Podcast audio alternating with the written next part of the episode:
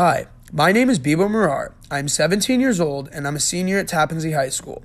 I'm trying to start an ultimate frisbee club in an attempt to bring people together and promote entertaining exercise.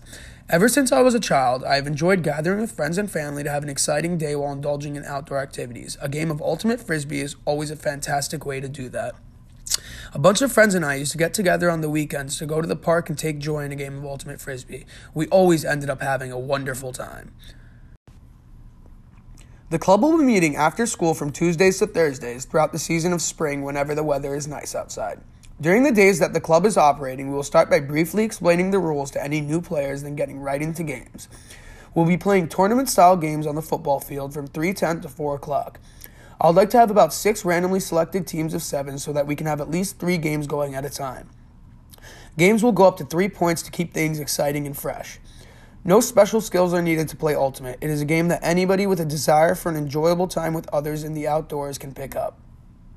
While playing Ultimate Frisbee, people learn to adapt and adjust to different situations, as stated by Sylvia. A player has to adapt and adjust to the environment and give it his best shot.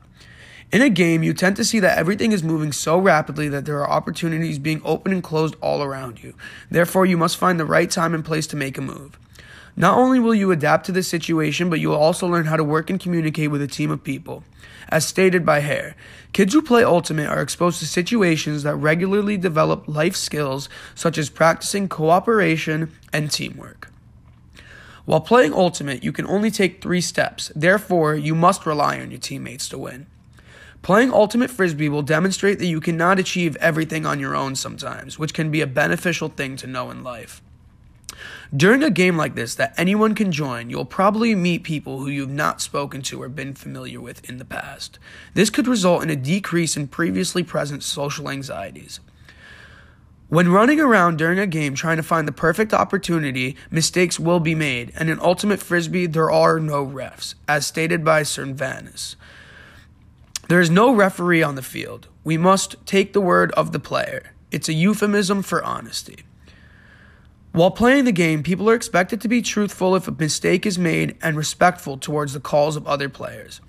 This will help develop players' social integrity by influencing people to own up to their mistakes. People will not only learn how to own up to their mistakes, but they will also accept those of others. The main goal of Ultimate is to have fun, and there's no fun in arguing with and or holding grudges against other people.